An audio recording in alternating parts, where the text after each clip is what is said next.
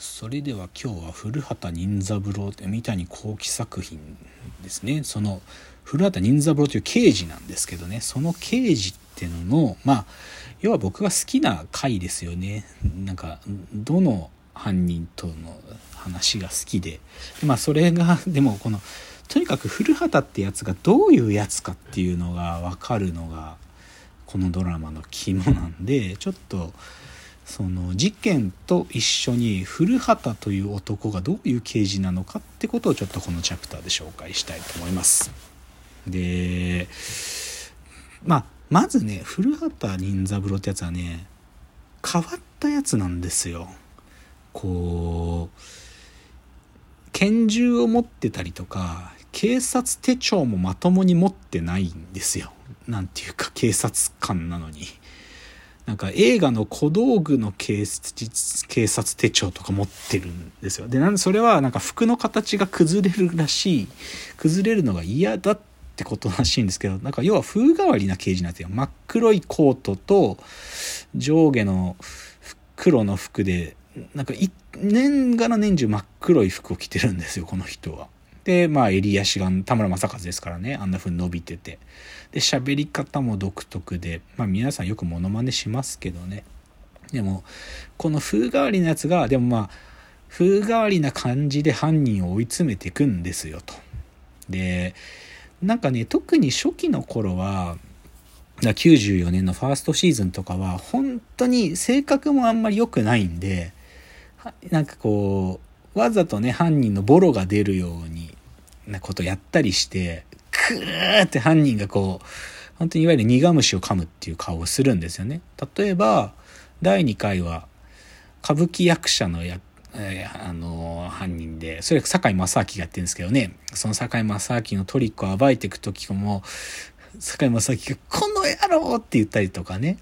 なんか小説家の役で第4回で鶴瓶さんが出てくるんですけどね。鶴瓶ももう見事に古畑にはめられるみたいな感じなんですよ。とか。だから意外にね何て言うのかな古畑の犯人たちって切れ者なのかとまあ殺人をやるくらいもう、まあ、衝動的にやっちゃう犯人もいるんですけどでもなんか古畑とやり合うぐらいまあバカじゃない奴らが犯人なんでだから、こうね、そこまで言うんだったら証拠見せてみろやっていう短歌切るくらいのことはできる人たちなんですよ。なんだけど、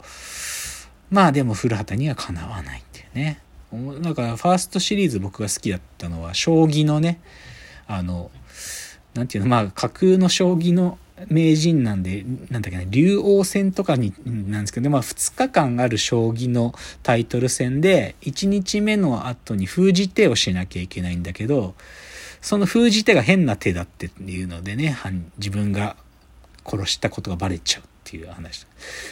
とかね、あとピアノの先生、まあ先生というかピアノ奏者ですね、木の実奈々がやってたんですかね。でも、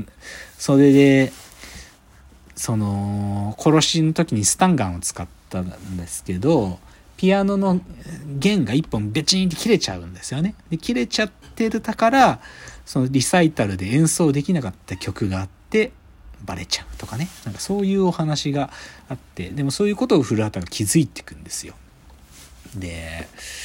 何て言うのかな。だから第ファーストシーズンっつうのはななんていうかこう味のある役者がたくさん出ててまあ第1回目は中森明菜さんなんですけどね。加賀武さんとか小林年次さんとか本当に味のある役者、まあ、小坂井和樹さんとかそうそう桃井かおりさんとかがラジオの DJ 役とかでねこれは面白いハンコだったんですよ。ラジオの生放送中に殺人をするんですよ。その短い間にね、もう一世一代の犯罪なんですけどね。とか、なんかそういうのがあって、でも古畑は全全部の犯人を、まあ、アリバイを明かしてしまうっていう、そういうのが大ファーストシーズンですよ。で、で、まあ、これがでも人気が出てセカンドシーズンが始まるんで、セカンドシーズンはもう、毎話毎話、こうもう、今週はどうなのって期待されて作っていくから作り手側のテンションも高いのがわかるんですよね。なぜならセカンドシーズンの最初の回はさんまさんが犯人ですからね。しかも古畑の部下である今泉をはめてでその今泉を犯人に仕立て上げる弁護士の役ですからね。だけど実際は弁護士であるさんまさん自身が殺人をしてるっていうね。これが面白いんですよ。面白い。古畑が法廷でさんまさんを追い詰めていくんですけどね。もう見事なトリックあのまあなんていうか古畑がはめるんですけどね。そのそう面白いんですよ。でさんまさんが本当におしゃべりしゃべりすぎた男っていうサブタイトルですからね。逆にその次は笑わない女っていうミッション系の学校の先生をやっている沢口靖子さんが犯人なんですけどね。これ笑わない女っつって面白いですよね。とかまあこのセカンドシーズンの4つ目は木村拓哉さんが犯人ですからね。あの爆弾を作って、えー、レジャーランドの観覧車を爆破しようとするサイエンティストの役なんですけどね。面白い。これも面白いですよ。とか。あと僕が好きなのはですね古畑がクイズ番組なんか視聴者参加型のクイズ番組になんかチャレンジャーとして出演することになってクイズ番組に出るっていうのがあって VS クイズ王っていう唐沢俊明さんがクイズ王なんですけど古畑は唐沢さんと戦う手前の予選の段階でお手つきしまくってなんかいわゆる早押しクイズですね何々ですがっていうそのですがを聞く前に押しちゃって負けるっていう、ま あそういう話なんですけど、でも実際にクイズ王の唐沢さんが、やらせでね、その日のクイズの問題をもう知らされているのに、で、それを隠さなきゃいけなくて、あの、ある犯罪を犯しちゃう。で、それを、でも古畑は、クイズ番組をその後観覧しながら、こいつが犯人だってことを暴いていくとかね。面白いですよね。まあでもここら辺本当に面白かったんでこのセカンドシーズンとかは今これ僕手元に視聴率の表見てますけどあの山城慎吾さんが出てた手品師が犯人の回があるんですけどこの時ね松たか子さんが出てくるんですよね山城慎吾がなんかこう寵愛してる弟子の役で出てくるんだけどまあ実際に正直山城慎吾の娘なんですけどねまあなんですけど、でもその回27.8%って書いてますよ。すげえ人気だな。でもそれも古畑見抜いていくと。で、まあいろいろスペシャルとかが作られて、でもそのスペシャルもすごいんですよね。僕が一番好き、まあでもスペシャル全部好きかな。数学者のコンビが出てくる回で、オーストラリアでその数学の賞をあの受賞する数学のコンビで田口博正さんと陣内孝則さんで。で陣内孝則がその相棒である田口浩正を殺すっていう回があったりとかね。あとは生け花の先生の双葉法要っていう山口智子さんが犯人。あこれすごいな。このスペシャル視聴率34.4%だったんだ。すごいっすね。まあその後もね SMAP 捕まえたりとかね。SMAP が捕まっちゃうんですよ。 SMAP が、あの、5人で、みんなでね、あるはず殺人をするんですけどね、それも捕まえちゃうとか。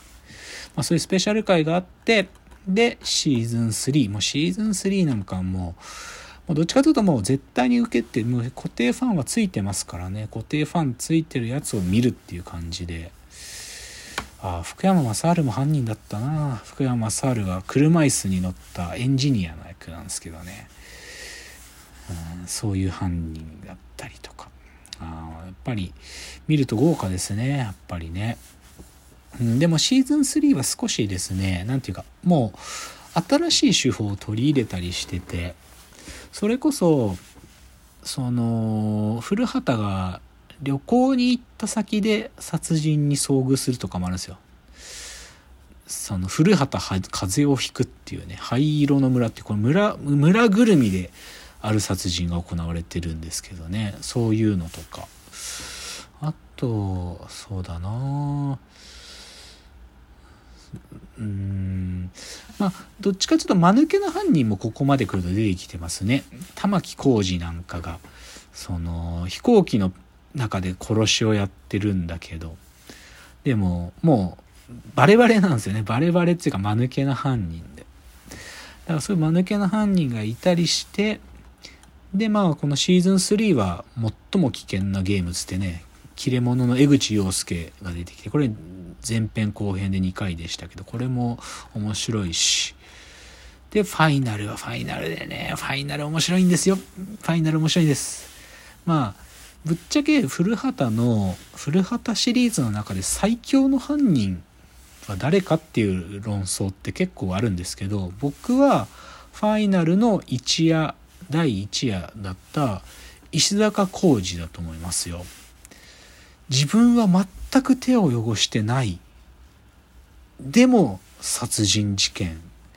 まあ言っちゃえばね意のままに操ってるわけ。でしかもそれマインドコントロールとかではなくね本当にたったそのノートに書いたメモを